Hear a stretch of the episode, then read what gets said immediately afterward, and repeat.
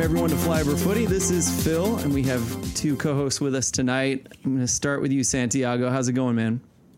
No, great. Trying to stay cool with this uh, crazy uh, St. Louis weather lately, but um, I'm okay with the with the hot weather. But uh, sometimes it's just too much. But yeah, uh, if I have to pick, I will pick the hot weather over um, winter. So I'm okay with it. I'll I'll live through it.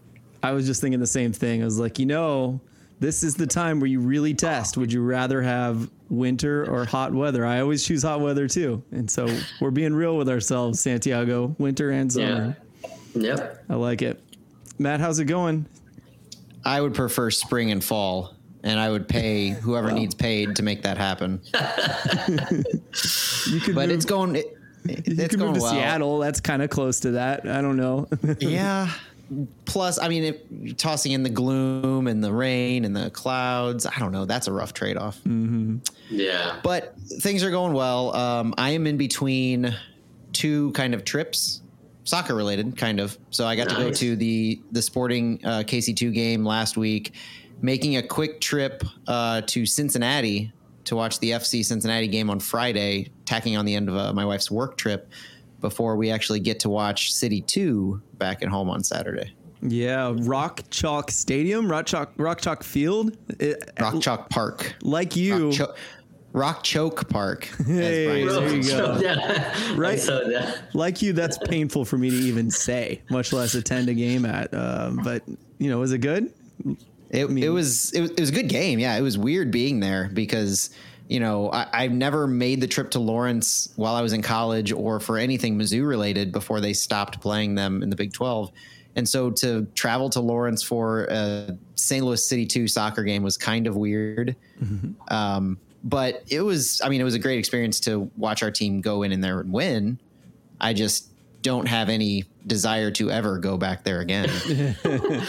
Matt, what was the ratio of CD2 fans uh, versus uh, Sporting KC2 fans?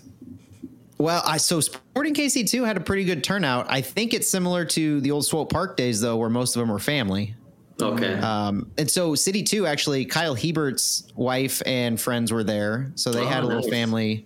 Um, I think uh, Ian McGrain's aunt or uncle or something was there. They were, Okay. I think, I think there was a relation there. So there were some City fans um, and some City family members there. But I, I, I was pretty impressed with the number of Sporting KC2 fans. To be honest, now they were all pretty quiet throughout. So I think any noise you heard on the broadcast, I'm fairly certain came from us. But not bad. The the field looked nice on the stream, so that was kind of nice to see a decent stadium. Not all of them look all that good. It was a decent field. There was some uh, brown spots. Definitely not uh, Josh McPherson level, but there was some. It was it was nice. It was overall okay. Dropping Yeah, groundskeepers' names on the podcast. well done. Well done. yeah, the stream was was really nice too. Like I, I was surprised with the quality. Uh, best from the from all the games I have watched um, for MLS Next Pro has been the best so far. They even had replays, so uh, if I Oh. missed uh, a nice play, I was able to to see it. Um, so yeah, it was good. Yeah, I saw- I, I really like it. It, in the chat, Derek Gottman mentioned the camera was way better this time, and and I think we owe to that being the game of the week. So I noticed. That's true. I saw I saw the infamous ghost cam. I saw where I that saw you posted that. Yeah. But they had um, at least two of the bigger cameras on both um, near corners, and then they had a main camera that I think was much higher quality than what exists at Rock Chalk. So I'm hopeful we get more of those game of the week, especially when we're away, because that's really the way you need to be watching this league. Yeah, for sure. We didn't have this on the outline, but I think that's a good transition because I did want to say that we are going to get with this new Apple and MLS deal, Apple Plus and an MLS deal, um, a few MLS Next Pro games, but not all of them, right? I thought that was interesting, Matt. If you wanted to kind of Yeah. talk some more. Th- They they were really really vague on the MLS Next Pro, MLS Next um, dedication. So all they said games, I think select was the word they used. So Yeah. they didn't say the the full suite were going to be available like we were kind of assuming would happen with this new media deal. But if nothing else, I think that is alluding to maybe a higher quality for those select games, knowing they'll be on Apple's platform. And Apple is not one to just let anybody film in their backyard and be on their platform. like they have standards. Right. That's interesting. Yeah, I was thinking that it would be the same as this game, whatever the game of the week, but maybe they'll step it up some more. Maybe now is the time, now that we have a little bit more positivity to talk to the league about, maybe we can start asking questions about, hey, the feed was really good this week. Let's talk about it. can we get more? Keep can we get going. replays? Um, yeah. Any other thoughts? I know you guys just talked about this last week, Matt, but um, if you guys have any other quick highlights about your, your favorite points about this before we move on. The sporting game? Uh, sorry, the Apple deal. I didn't know if you Oh. say more about it. Yeah, I mean, we we were able to touch on it uh, serendipitously last week with the timing. Um, you know, I so I've been thinking more about the original programming that they're sort of touting right now, and so knowing that it's going to be this MLS streaming service or streaming app within the Apple ecosystem, I think I'm kind of envisioning, at least in the long term, if not right off the bat, something more akin to what the NFL Network and MLB Network have going, where you're seeing more consistent daily programming, or, or I mean, weekly at the very least. But you know, thinking long term, it's a 10 year deal. I'm looking forward to what could be, and they alluded to it a little bit on like pods like MLS Today and Extra Time, where I would love to see those kind of guys, uh, David Gass, Andrew Wiebe, um, and Matt Doyle get their own kind of shows. If not them, then you know similar hmm. where you're having a morning show, maybe every single day dedicated to MLS. Like to me, the possibilities are completely endless. It just depends on how all in MLS wants to go in producing all of this. So I think we could go from pretty quickly having absolutely nothing on TV besides your two two and a half hour game blocks on ESPN and Fox Sports One to potentially multiple uh, live shows per day that and and not to mention documentaries. So the the thought of again looking what NFL has done, taking your cues from them. NFL Films is kind of the gold standard of documentaries and and production companies, and so seeing what they've done on their YouTube channel a little bit with MLS and um, Calen Carr has done some pretty cool stuff traveling to different areas. I mean, they there's again the possibilities are completely endless. Yeah, Derek mentioned the Hard Knock style show. You focus on one team every single year to just build them up. That's how you can really start creating storylines because that's what this league ultimately to me needs. We need storylines. We need to care about the players in the league to get more national eyes on each one of these teams. Like I need to know and care about players that are playing for Real Salt Lake and LA Galaxy beyond just like the DPs who you sign who you know from abroad. Like they build up the players through these OG programming. I also like that show that they play during the Champions League on Paramount. It's like the football something where they just kind of show whatever's hot at the moment and they do a good preview show and stuff like that. I thought that was pretty good. Santiago, any last thoughts before we go back to the game? I almost forgot about it. Um, last thoughts about the game or about um, Apple? Apple. Yeah, so Apple, uh, obviously, um, for me, yeah, as Matt was saying, more exposure for the league, uh, more programming, uh, going from nothing to uh, possibly um, daily shows or um, several times a week. Uh, and a lot of people, uh, some people were complaining, well, you have to pay for it, so you don't get like the exposure you get now. But at the end of the day, like the net, like ESPN and Fox, they're just broadcasting the game, so the exposure um, is not really there. So I think still is a good decision by by MLS and uh, Apple uh, will on, will not only give give it exposure uh, exposure here in the US, but worldwide. So uh, that's important too. I'm curious. Uh, I guess I'm going to ask you guys this question because oh no, so I'm curious since we get a season ticket. I have two thoughts on this. Since if we get a season ticket, we get a free. I guess we will get to watch the games for free. I'm wondering if we get all of Apple Plus with that, or if just the mm. games.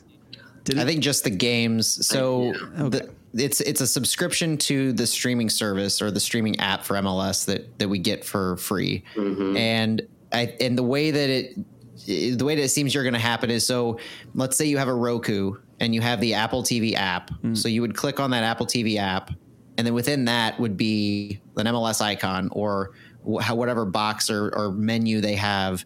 Um, right now, it kind of it's similar to me to what Peacock did with the WWE network. Yeah. That, that in my brain, that's how it's envisioning. I, and I know they folded that into the overall Peacock subscription, but it's like that. It's like what uh, Showtime or PBS Kids is with Amazon, where you go into the Amazon app and you have access to Showtime or uh, Paramount or those kinds of things.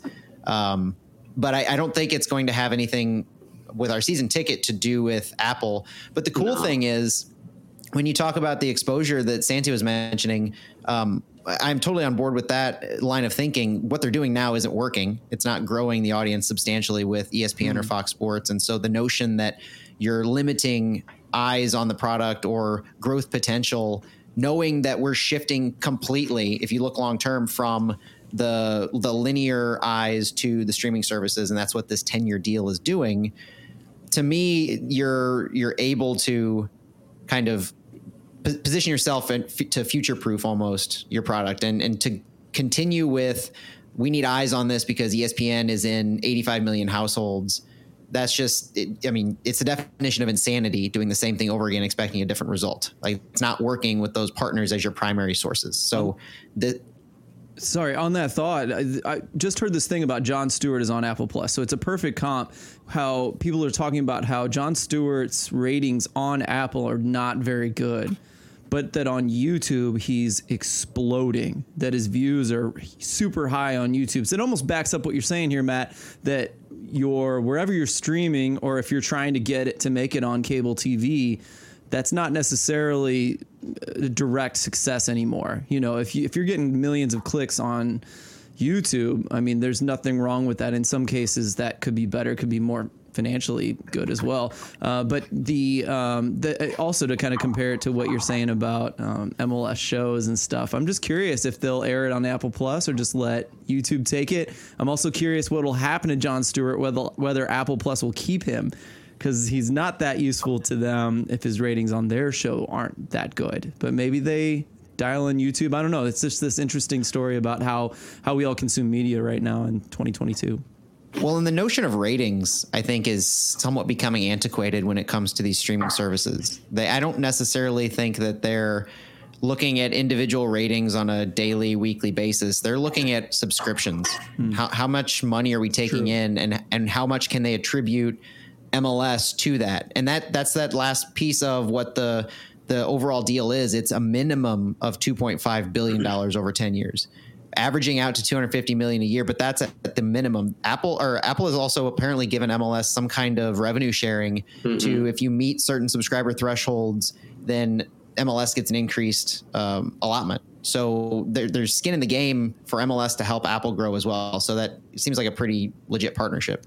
One more. I keep thinking of things to say. I'm sorry. We need to move along here. But USL just posted that they got 197,000 game views on ESPN Plus, which was more than ESPN.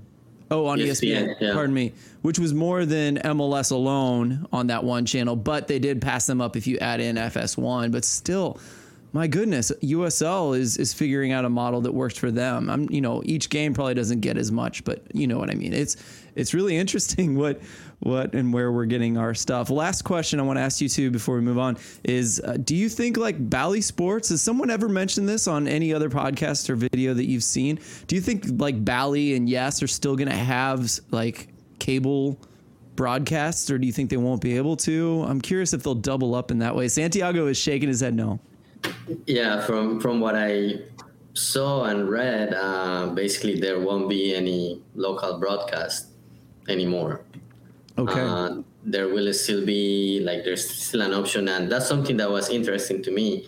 Uh, like you can still do um, radio, and uh, it sounds like there will be an option that if you're watching uh, the game yep. on on Apple Plus, you can put the the audio from uh, the local radio broadcast. Yeah, which is a, a, fantastic kind of middle ground to the notion that there will no longer be local broadcasts or local uh, broadcasters. So taking a lot of the more famous, uh, and I, I don't really know individual names, but I've heard Real Salt Lake and New York Red Bulls have really great announcers, and knowing that uh, Apple is kind of going to have a, or MLS is going to have a centralized group of announcers. So, like, I think they were saying 14 teams at least. Plus, any local radio broadcasters are going to be able to kind of switch the audio while you're watching through the MLS streaming service, is kind of getting you that local flair that people are complaining about not having. Mm-hmm. So, that's a really smart move on their part. Love that. I think it's super cool. Sometimes I think we've all turned on different audio at times when you just can't handle uh, what you're listening to at the time. Uh, well, and two that that local notion is where people are disappointed there's not going to be local uh, broadcasts anymore. Mm-hmm. Speaking, and I mentioned this last week. Speaking strictly from the St. Louis perspective, our local broadcast as it's trash.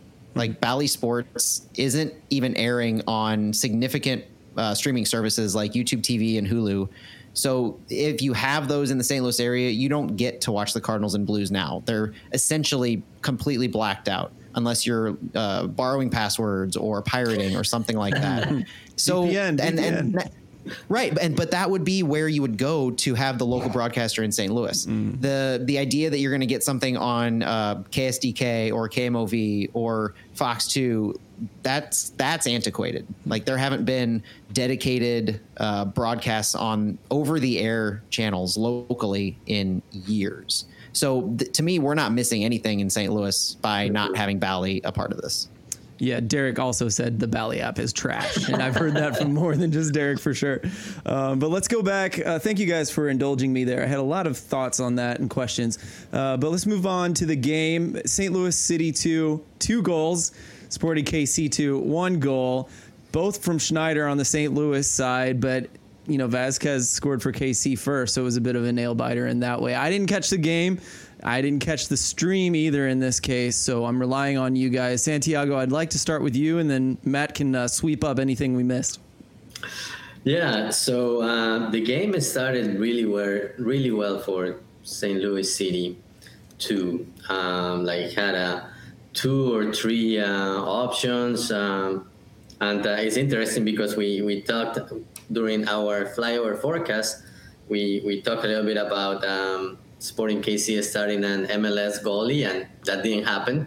Uh, they actually had a, a goalie that it was his first uh, professional game, and, and he he handled uh, he handled it really well. Uh, he um, he like St. Louis had two three three options. He he was able to stop those, and it looked like St. Louis was going to to sweep uh, Sporting KC two, and all of the sudden, like minute uh, 14, 15, long pass behind the back of uh, City's defense and Julian Vasquez um, score.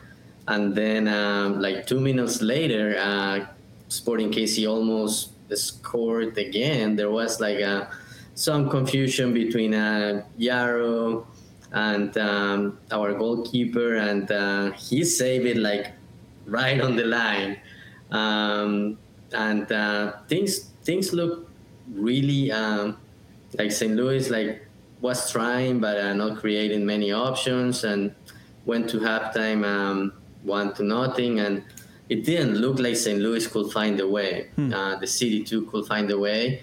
Started the second half um, a few options, but it's still like it didn't look like uh, they were gonna be able to um, break uh, Sporting KC2's um, defense, and then all of a sudden, two goals in two minutes. Uh, as as you said, uh, Schneider scoring a brace. Um, the second one was a, a PK, but still, um, St. Louis turned the game around quickly, and and from there, um, like Sporting KC didn't create much, and St. Louis was able to to get the result. But we have our own flyover Flay Flyover Footy um, reporter over there. So Matt, what did you see there? Um, a lot of what you said. So it started off. St. Louis was clearly on on the front foot and clearly taking it to them as we thought they would.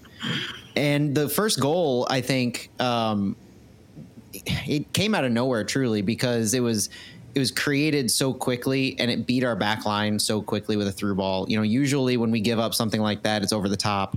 Um, I was kind of taken aback as it was happening, seeing that through ball placed so perfectly. So they had the ball on their their end about halfway through their zone, and it was just a, a perfectly placed. I, I, don't think he this guy could do it again if he tried.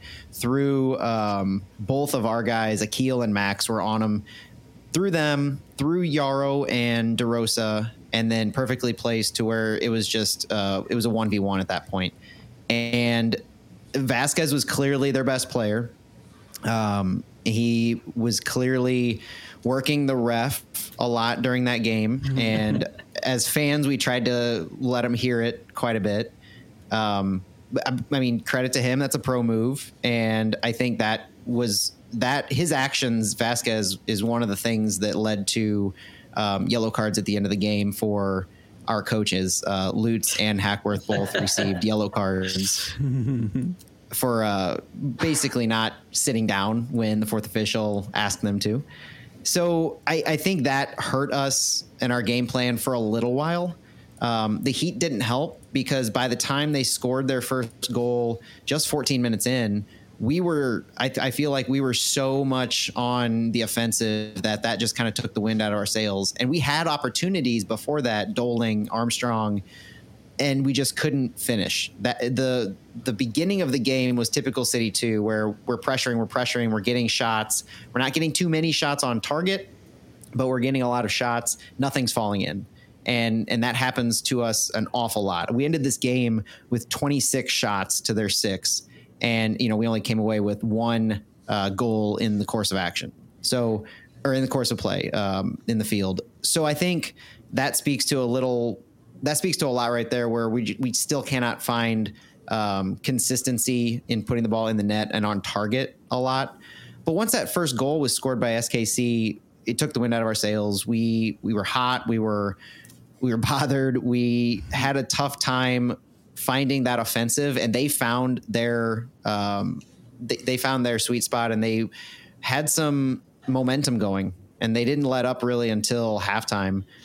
And then we did come back out at half, and I feel that the Carson Gibbs substitution is what really led to a, a big difference maker.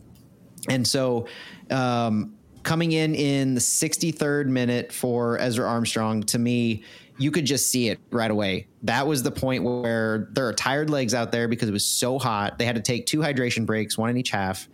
And Carson Gibbs is just out there and immediately running all over the place and he is he's disrupting them and he's creating that spark that to me led to both goals uh, directly led to the second goal because he was the one who was fouled in the box yeah.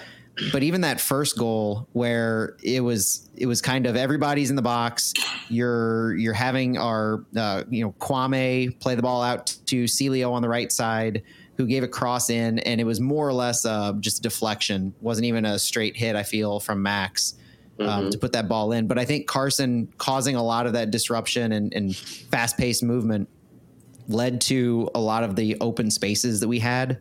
And the second goal in particular, where his speed to get to the ball first in the box that Doling laid off for him, and then an immediate quick move that caused him to be fouled was the difference maker in that second goal. So I, I attribute that goal as much to him as I do Schneider for completing the PK and he he stayed with it the rest of the match. He if it wasn't for Schneider's two goals, I would have nominated him for man of the match because of the effort that he put in.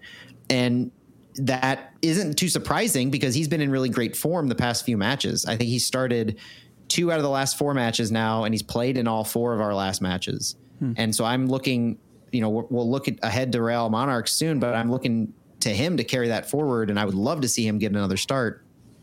And I think from the analysis perspective, one of the really interesting things to me is how this game reinforced that we love to play the ball to the left side of our offense so much.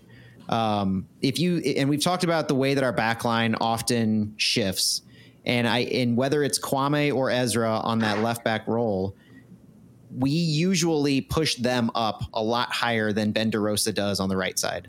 And so it oftentimes looks like we're running a three center back form because our left back is just pushed so high.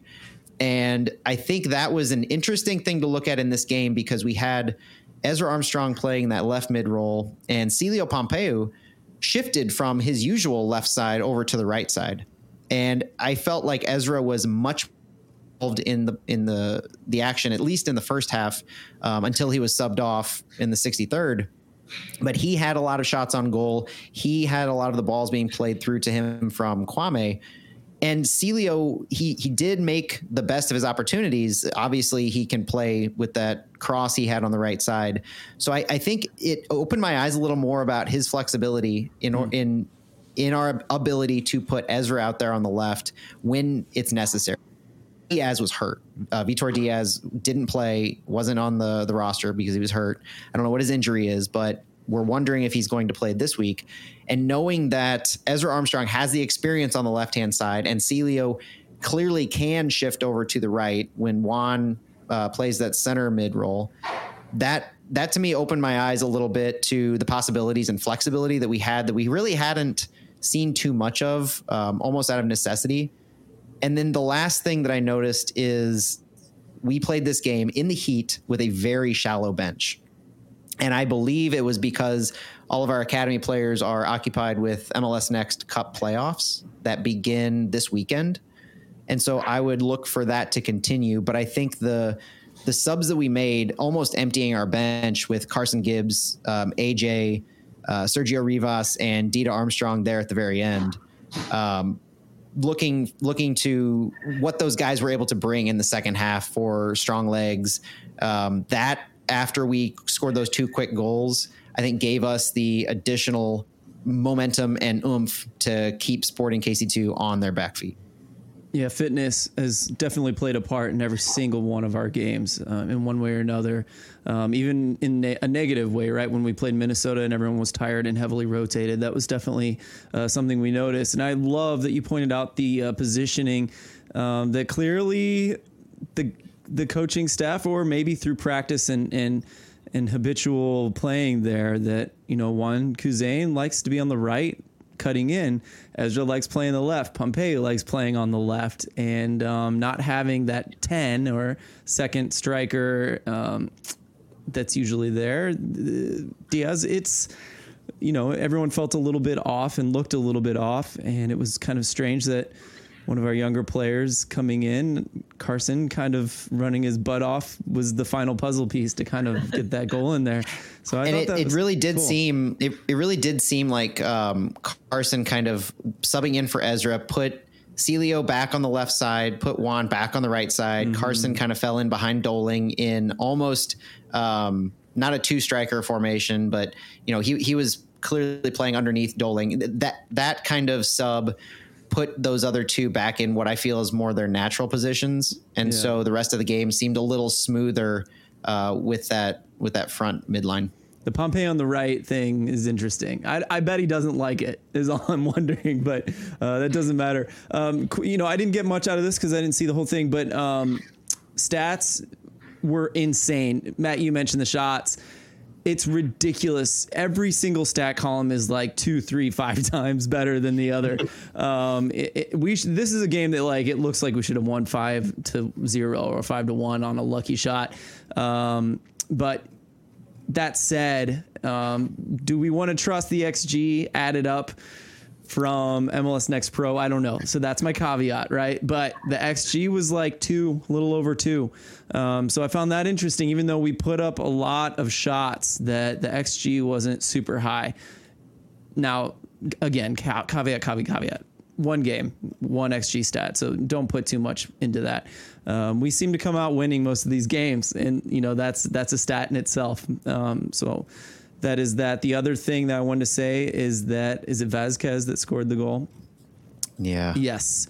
He's the only supplemental homegrown player on that Ross on that starting eleven at least. Um, so I thought that was also interesting that um, everyone else was not. So that little the little ringer goal was was real. There's something to and, that.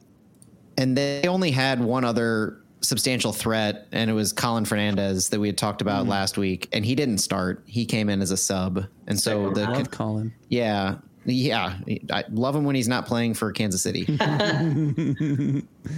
Exactly. Yeah, I've always really I've followed him everywhere he's gone because I really liked him in St. Louis. I liked him before St. Louis. Um, but let's move on. Let's kind of uh, brush through these a little faster than we have been. We're about at the halfway mark, so we still got plenty of time. But uh, João Klauss put an interesting tweet out. Maybe he's headed our way, Matt. Uh, you want to get a little more in depth with that? Seems pretty likely. Um, you know, I I noted uh, before we started recording that the next time we have a full show uh, we are likely to see all of our MLS players uh, have arrived or being uh, starting to arrive in St. Louis. Uh, João Klauss, in particular, had an Instagram post uh, last Friday with a picture of a treadmill and uh, a note that there's 15 days to go with a little airplane emoji. And mm-hmm. so that would put him on course for St. Louis on July 2nd. So that's exciting to know that he may be arriving here about as early from a, a you know registration transfer window timeframe as possible. I'm, I'm under no illusions that he's going to immediately be slotted in. We have a game on the second. He's not playing on the second. There's no way he plays against Rapids 2 on the second. But I think that's when he can start getting some minutes in on the on the training field, see how his fitness is, um, see how he's you know meshing with some of the players. Maybe a sub opportunity here in early July might not be too overly optimistic to think about. Not at all. No, no, no. I'm sure Dolan could even use a rest. I imagine he may not want it, but my goodness, that man's been going strong, legs of iron. Uh, really love it.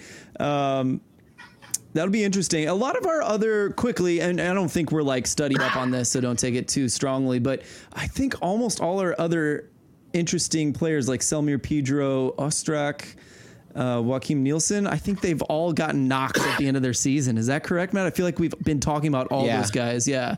So we may not be seeing them as as soon as the others, even though we could use some some reinforcements on the back line. You know, if something were to happen with this short bench going on. I don't know what you guys think yeah, we know we know Pedro and um, and Ostrak picked up some knocks that prevented them from potentially playing in some of their last games with their their former clubs.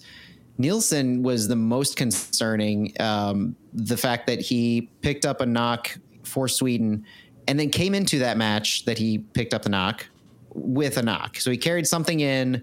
He he was able to start. He was able to play, and then they had to sub him out for um, another undisclosed. So we're not sure if it was re-aggravating or if it was a brand new injury, mm. but we do understand that it's some kind of muscle injury. So the hope is, you know, he has all the time in the world before our MLS season. So there's there's no concern for me on any of these guys to be in shape for that. It's just when are they going to be able to take the field for City 2?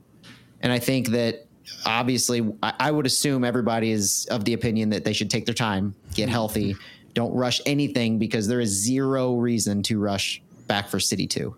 Yeah, I, I agree. There is no reason to rush. And um, I remember uh, Coach Hackworth said, yeah, uh, for them, like they just finished their season. Even if they are coming here in July, like they basically have to go through preseason. So I don't think we're going to see them early in July, any of them maybe we may see some get some minutes. Uh, if I have to put my money on it, maybe that July 22nd game against uh, North Texas.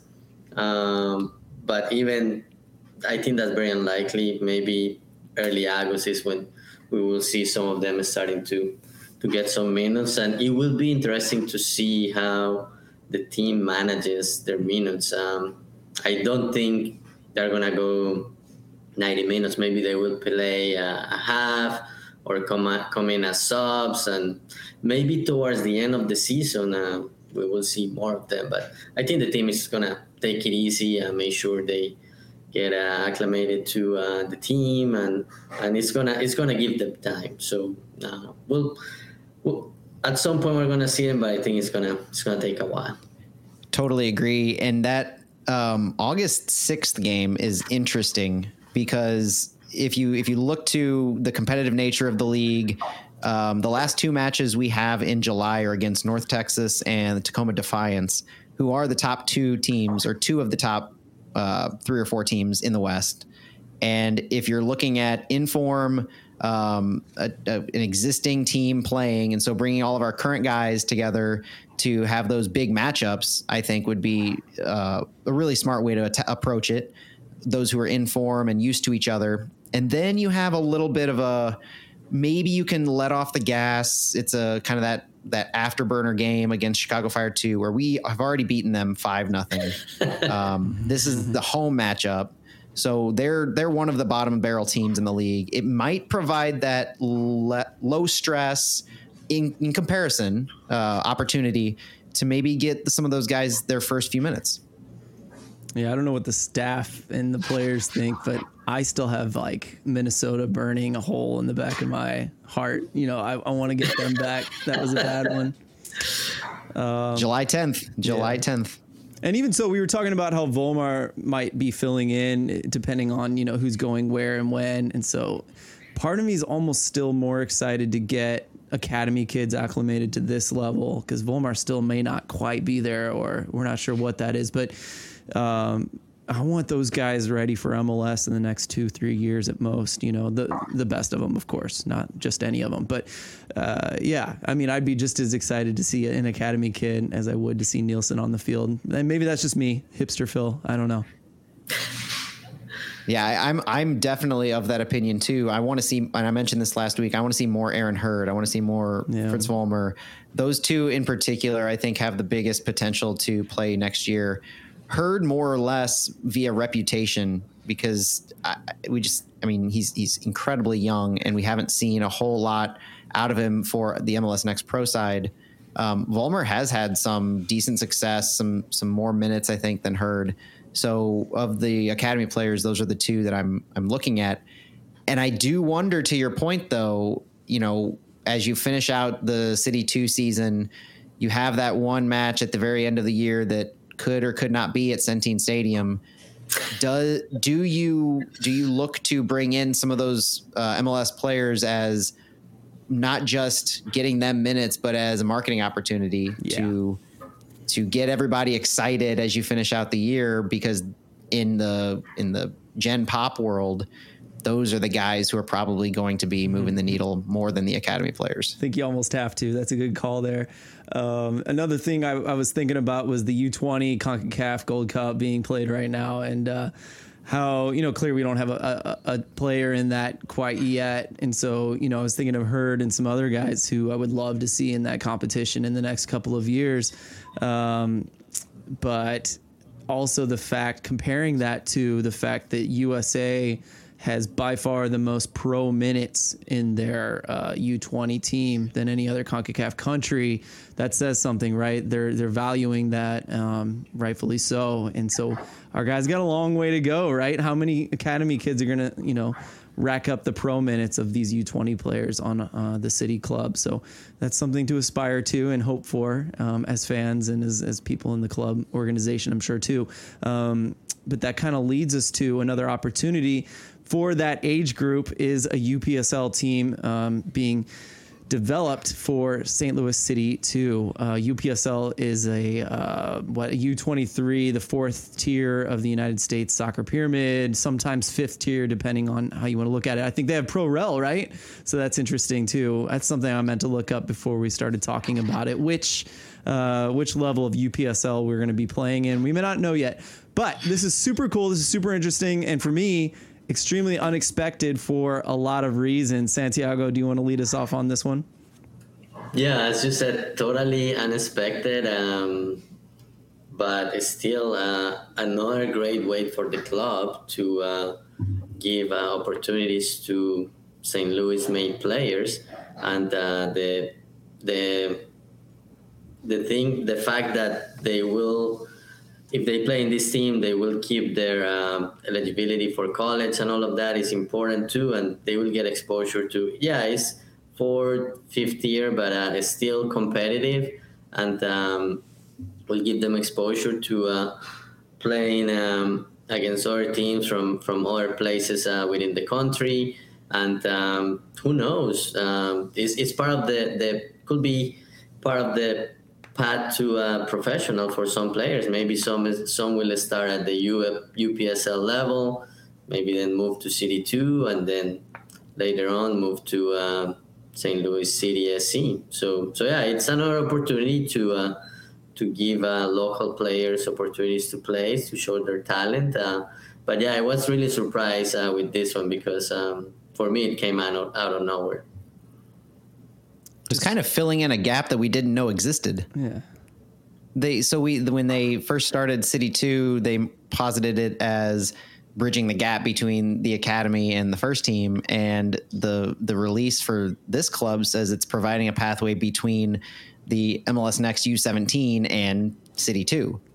Mm-hmm. So it sounds so besides the open trials, which is kind of why the news broke, is they're having pre-college open trials here in um, a couple weeks, and it's it's sounding like it's going to give opportunities for our academy players who maybe either need more time to make their own decision, want more time to have uh, eyes on them to see if they are really more or less good enough for the pro level and and to continue uh, immediately towards City Two.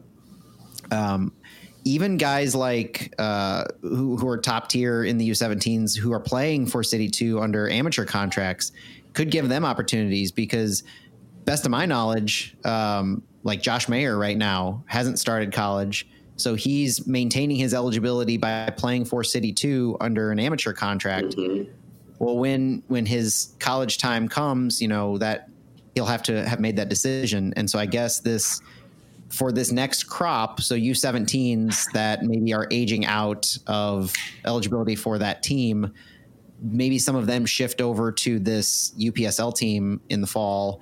And maybe we see some of them in City 2 next year. Maybe we see some of them go off to college. So it it really does seem like it's focused around the people aspect and nurturing the the holistic person that Lutz has always talked about, where they're they're wanting to kind of um, grow people and not just grow soccer players. And so, giving them this opportunity as much as giving the club another uh, component to their overall structure.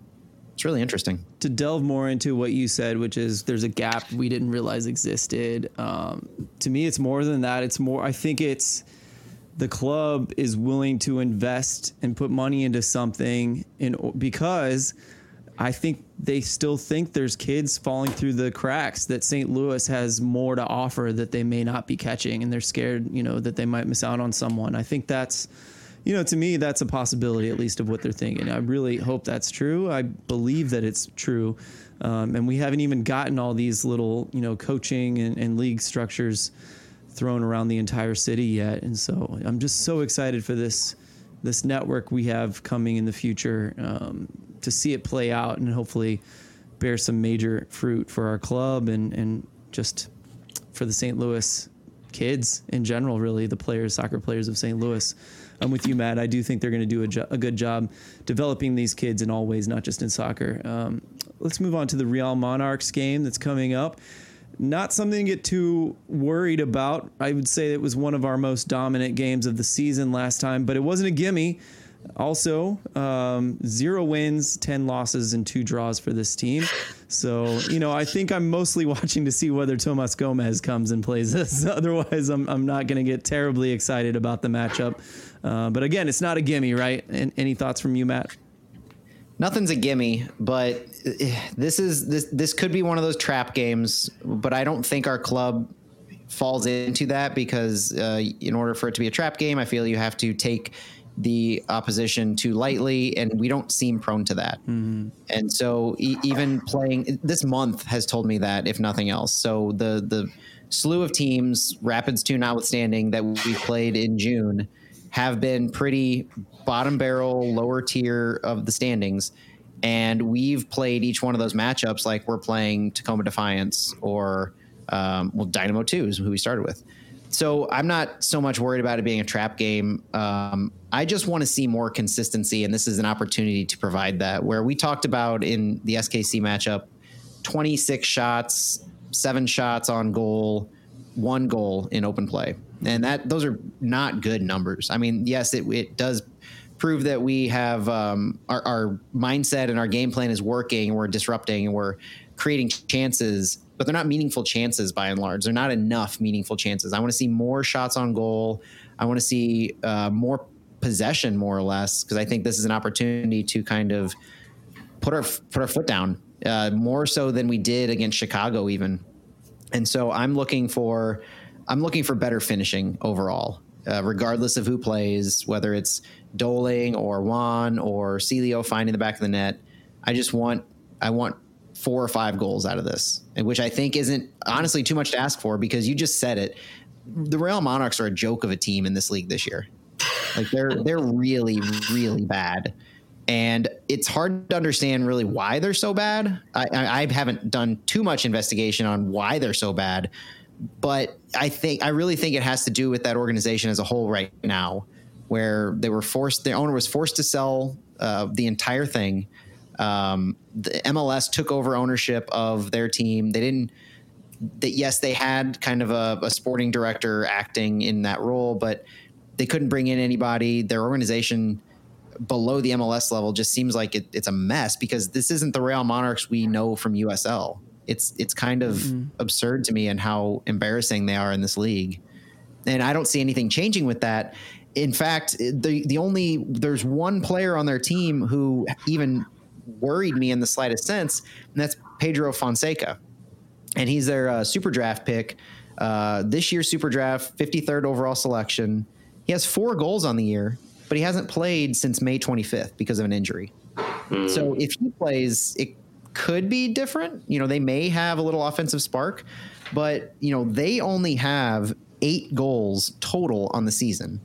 And Pedro Fonseca has four of those before May 25th.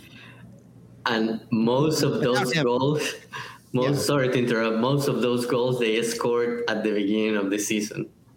Yes, yeah, they're hmm.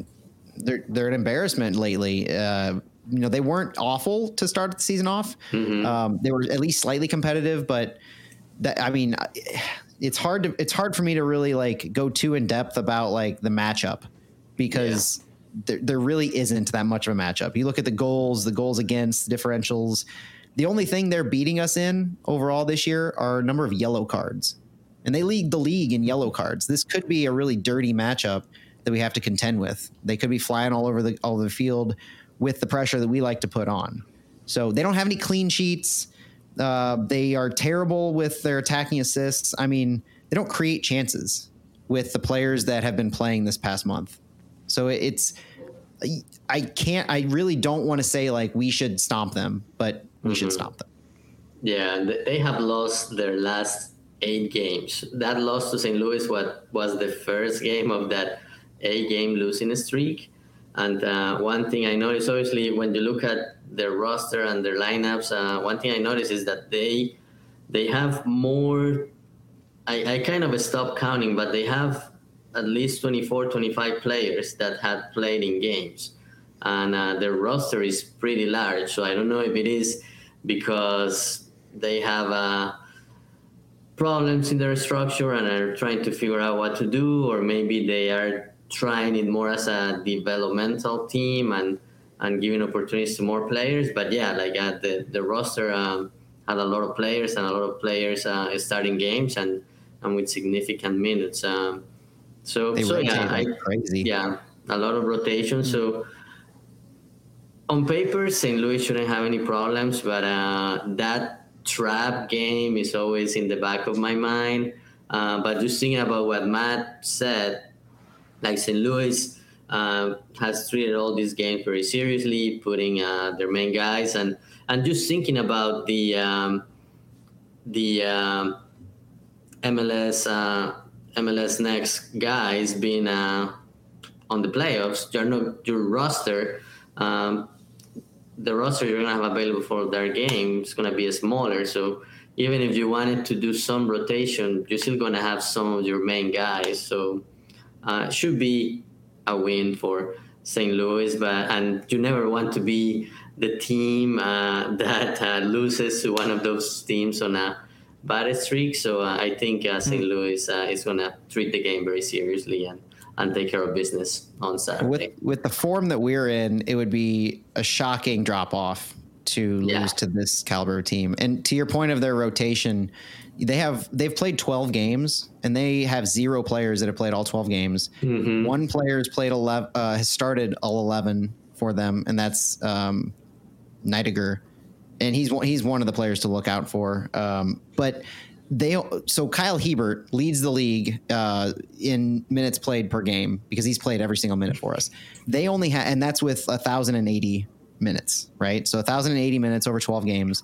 They have one player who's played more than nine hundred minutes, and that's the same player. They have four players total who have played more than six hundred or seven hundred minutes. So they they've rotated a massive amount. So they don't have, it seems, continuity to their lineup like we've seen St. Louis and a lot of these other teams have. And it's clearly impacted their ability to create any kind of pressure. Yeah, you mentioned uh, not wanting be, to be that team that loses to Real Monarchs at this point in the season after that eight, eight, eight game uh, streak. I'd also hate to be a guy like Fonseca in the super draft being pulled to a, a team like Real Monarchs and being forced to play with them. Clearly, he wasn't surrounded by quality. He was just stepping up and, and making plays.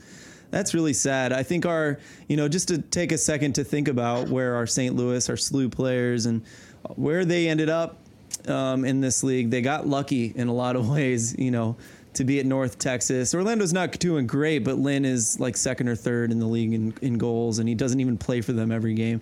So our guys in St. Louis have been taken care of so far, playing in this league and playing for two teams in MLS. But uh, man, you could you could get stuck at Real Monarchs. Things could be bad. Talk about Yeah. one I- I guess- changing your life. You know. Yeah, they don't have many players to watch out for. Um, Fonseca is the player, so if he's in the starting lineup, he'll be number 77. So that's a player to watch out for. The only other two that I really had that even crossed my mind as a potential offensive threat are Christian Neidiger, number 40, who has 11 shots on goal this season, one assist, and Tyrone Mondi, number 80, who has 14 shots and is second on their team in goals with two. So, not a whole lot of players to watch out for that are really proven themselves to be dangerous, but those would be the three. Good stuff, guys. You came with you came with the uh, heat on that one. Confidence and stats. It's a good combination for a podcast.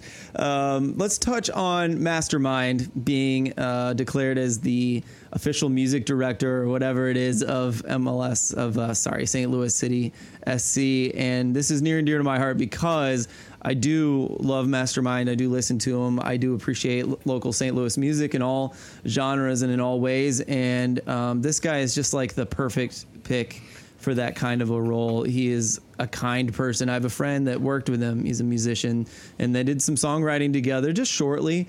But you know, a guy like that could have an ego. In fact, I'd say a lot of local artists that make it sort of big, like Mvstermind has, uh, will end up becoming super cocky and don't want to talk to anyone. They're not open minded. This guy is the exact opposite, and he's just like a hard working, grinding musician, songwriter, producer who cares about his craft and he cares about St. Louis and um, seems like a good dude. You know, I can't speak to exactly what he's like, but um, I know he's friendly online. He's very responsive if you do want to talk to him. So, um, really love it. And I love just the move itself, which, Matt, I'm sure you can talk about. But the fact that, you know, I don't think any other team in uh, MLS has done this. I know there's Nope. DJs for teams. I know Nashville does the guitar thing, which makes a lot of sense and is super cool. Uh, but this is different. This is way further than that, and it feels like a very big cultural declaration, um, like many other we've seen already from this club. And I'm sure this won't be the end of it either. Uh, but it's a nice trend. I really enjoy it. Well, with the with the name of his role, the director of musical experience. Thank you. I'm interested to see how he weaves everything he's doing into um, mostly the match day experience, but beyond that too. So you mentioned the DJs before games or the guitar riff in Nashville, those little isolated moments. Well, it truly seems like he's going to be bringing not like an STL flair, but incorporating local STL artists in in addition to probably some more mainstream things that happen here and there before the game, maybe during the game, halftime, and after the game for sure. But making that a as organic as it seems like they've shown the overall experience to be important, I, am excited to see how that ends up uh, playing out and in practicality because there, there are a lot of different options. And with that East Plaza, there are some very tangible options that exist right outside the stadium um, and that entire district, more or less. So there, there are a lot of abilities to kind of create musical components throughout the entire area um, all day, non game days. It just, it's going to be interesting to see how he puts it all together and you, like you talk about St. Louis players not falling through the cracks and creating this team. Like I love Jon Hamm. I love Pam from The Office. I forgot her the actress's name, but like it is super cool to be able to like Mvstermind's going to pull up these guys we've never heard of, and they're going to be so talented and so interesting. It's going to be like um, it's not going to be like Lollapalooza. It's going to be like Tiny Desk concert kind of thing, kind of stuff coming from St. Louis, and I'm really excited about that kind of stuff. Uh, the East Plaza too, really good shot. I would love to see music, music there, no matter what kind of event it is. And he's going to be the guy to kind of kind of be able to incorporate some interesting cultural stuff in that way. Um, which is also when I did the tour, that was my favorite thing. The East Plaza, like I'm just thinking I don't know. I don't know if you. I don't think most people said that, but that that was my my favorite thing in the tour. Um, do you guys want to talk about the World Cup? Let's talk about the World Cup and get out of here because we're going to be able to go see the World Cup in 2026 in Kansas City, Missouri right? Kansas it's coming Missouri. to Missouri. um, so uh, I'm super excited. I've thought about just parking myself there and quitting life until uh, from the beginning to the end, right? Um, so I didn't know Santiago if you wanted to kind of lead us off on on some thoughts on KC having the World Cup in 2026. Yeah, for sure. Uh, exciting um, because uh, it's the closest city to St. Louis. Um, just three and a half, four hours, and um, it also opens the possibility of um, with all the world-class facilities St. Louis City SC is building downtown. I bet there will be a team base here. Uh, one of the teams playing in Kansas City um, will probably pick St. Louis as its base. We'll be training here, so um, that will be really good for St. Louis too, and and obviously, yeah, like uh, as I just said, like yeah, Kansas City really close to St. Louis. But as I started to look at the other cities, like Kansas City is like kind of just there, like in the middle, but not close to other cities. Uh, so just thinking about, mm. um, and yeah, that's four years from now. But just thinking about how will people manage to go to Kansas City and um, then go to other World Cup cities? Like the closest will be Dallas, which is like a nine, 10 hour drive. But um, maybe there will be uh, different uh, alternatives for transportation in four years. Um, but yeah, I'm excited about Kansas City, uh, having a city close uh, to St. Louis and maybe having some friends come from Colombia or from other, other cities in the United States and stay here at in St. Louis and then travel to Kansas City and to other cities. Uh, it's exciting. It's just uh, an opportunity to uh, go to World Cup games um, if uh, we are able to get tickets. I think that's going to be really difficult um, in 2026, but we'll see. We'll see what happens. When has it ever been a problem to get national team tickets for cheap? right. what country? As long as you don't give here, Matt. Yeah, as long as you don't give U.S. Soccer control over the ticket prices, we might be okay. God. Uh, I, I'm I'm of the same opinion though. I'm super excited. Three hour drive to get to Arrowhead. Um, they're going to be doing fifty million dollars of improvements to Arrowhead, which is a Kansas City problem now to figure that out. Um, and in a perfect world, yeah, it would have been fun if St. Louis could have put in a bid. Um, for those who don't know, you have to have a 40,000 seat stadium at least to qualify to host World Cup matches. Toronto is, in fact, having to do massive seat increases for BMO Field, where mm Toronto FC plays, in order to meet that requirement. So that'll be interesting to watch. But, you know, nothing exists in St. Louis. And so I think it's it's nice that – if you look at the World Cup cities, Kansas City is almost on an island in the Midwest. You know, they listed the Midwest or central um, cities, and Atlanta was one of the central cities they listed, which was absurd. Yeah, that just goes to show like Minnesota didn't put in a bid, uh, Nashville, Cincinnati didn't get it. So uh, well, Cincinnati's not really Midwest, but they would be the other closest Did to Chicago us. apply?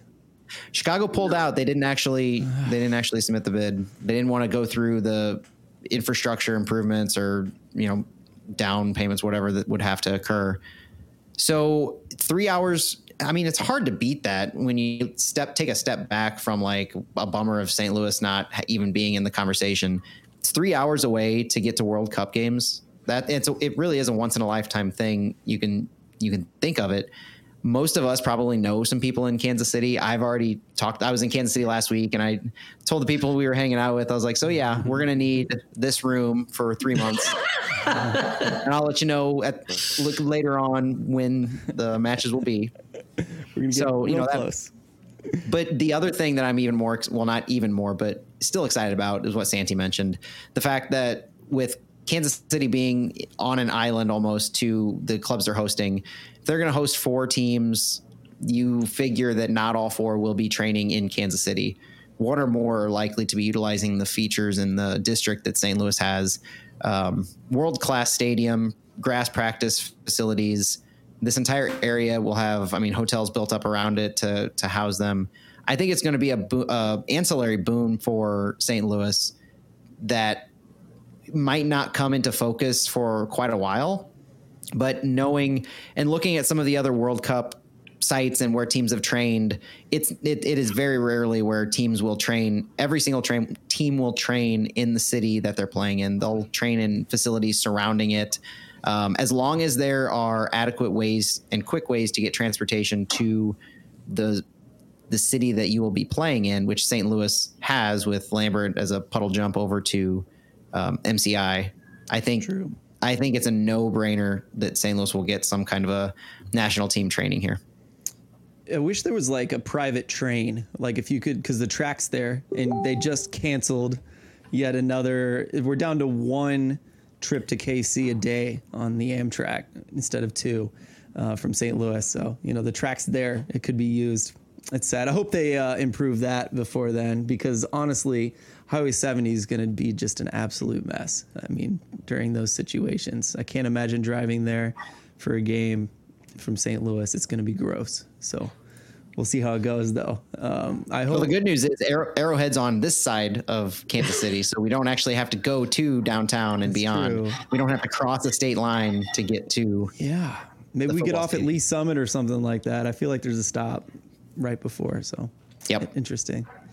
Stuff to think about. Um, we just hit the one hour mark. I'm going to call it there, boys. Uh, it's been fun talking to you. Oh, Matt, I missed something. Didn't One I? other You have one that other thing. face just- like I missed something, and you really want to right. say it. We, we did. That's why the video is super important. It yeah. is, One yeah. other quick plug. So the Real Monarchs game uh, this Saturday at Ralph Korte Stadium. Um, I believe it's a 6 p.m. start, but the club recently updated their Facebook page to denote 7 p.m. So Oh. check your local listings for that one. Whatever time it ends up starting at, um, it is Pride Night. So oh, thank you. we're- Yeah. we're capping off June with uh, city's official Pride Night. Every club has has one game they designate, and they have touted a um, players will be wearing some kind of local uh, Pride. uh, type shirt or uh, locally created, which is different, I feel, and, and worth calling out because so far we've seen the Fanatics site have the more or less generic rainbow colored St. Louis City shirt. Um, we've hoped that the club and other clubs would do something a little more intentional and local and uh, provide proceeds in a more uh, meaningful and direct way. And I feel that this is kind of, sort of, if not exactly what we've asked for. So be on the lookout for some kind of merch to be able to buy. Um, and I think it's supporting local uh, local artists. I don't know what, if any, proceeds are going to local causes, but I do know that it is the last opportunity, I believe, last game in June.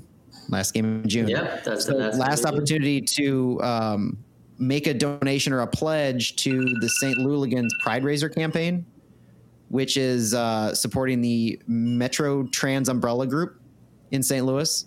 And so far, uh, based on it's a pledge per goal.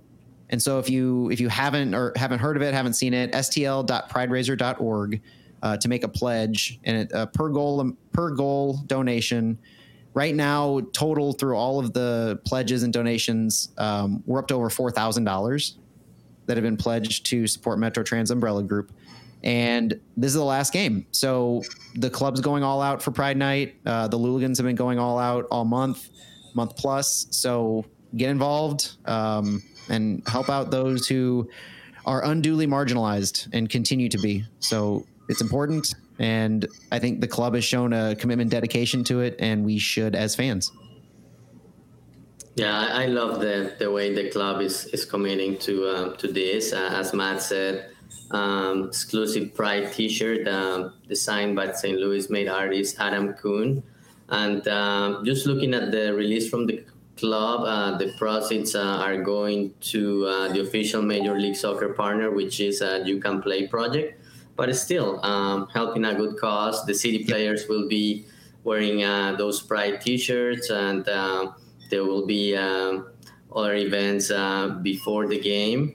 And um, yeah, um, Pride Raiser, uh, last chance to uh, make a pledge. And just thinking about uh, these uh, Real Monarchs, we may have a, a lot of goals to score. So uh, that would be good for the Pride Raiser campaign. Well said. Thank you guys for not letting me uh, miss that. I appreciate that. And you guys really killed it with the details again. Uh, Pride Raiser is a good one to go with for sure on that. And I am excited to see. I'll be looking to see where the club is going to be sending those proceeds for sure as well, because that's vital, right? I think there's another MLS team that is pretty uh, obviously not sending it straight to um, a nonprofit of any kind when they sell their Pride Night uh, T-shirts and scarves and stuff, or if they are, they're not announcing it. So that's important. We got to make sure the money's going where it should be, and I don't really have any worries about it. I'm just curious to see where it goes. That's it for us, everyone. Thanks for listening. We'll be hitting you up with another uh, flyover forecast next week. Hope you've been enjoying that series. I know I have. And uh, yeah, we'll be talking to you then. Bye, everybody. Bye. Bye.